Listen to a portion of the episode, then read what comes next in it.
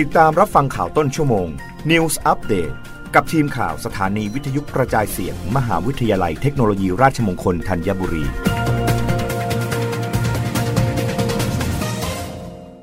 รับฟังข่าวต้นชั่วโมงโดยทีมข่าววิทยุราชมงคลธัญบุรีครับ เกาหลีใต้เตรียมยกเลิกกฎควบคุมโควิด -19 ยกเว้นการสวมหน้ากากอนามัย หลังสถานการณ์โรคโควิด -19 เข้าสู่จุดระบาดสูงสุดในประเทศแล้ว รัฐบาลเกาหลีใต้มีมติยกเลิกข้อบังคับการเว้นระยะห่างทางสังคมทั้งหมดในสัปดาห์หน้า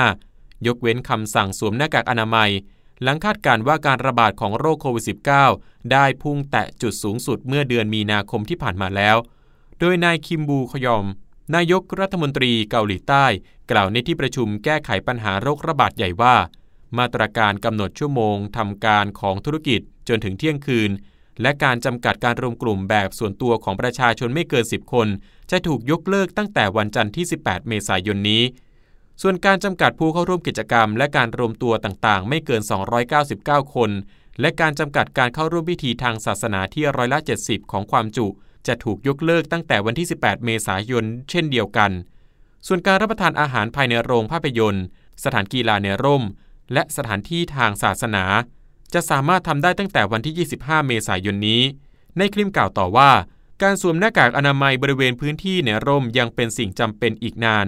ถ้าว่าจะมีการตัดสินใจว่าจะยกเลิกการบังคับสวมหน้ากากอนามัยกลางแจ้งหรือไม่ในอีก 2 สัปดาห์ถัดไป หน่วยงานสาธารณสุขเกาหลีใต้ประเมินว่า การกลับมาระบาดของโรคโควิด -19 สายพันธุ์โอมิครอน และสายพันธุ์ย่อย BA2 พุ่งแตะจุดสูงสุดเมื่อกลางเดือนมีนาคม นอกจากนี้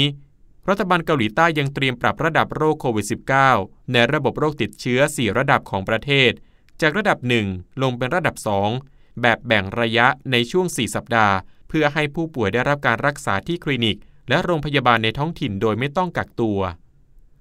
รับฟังข่าวครั้งต่อไปในวันพรุ่งนี้เช้า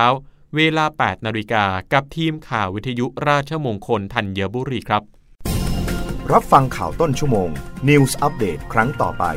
กับทีมข่าวสถานีวิทยุกระจายเสียง มหาวิทยาลัยเทคโนโลยีราชมงคลธัญบุรี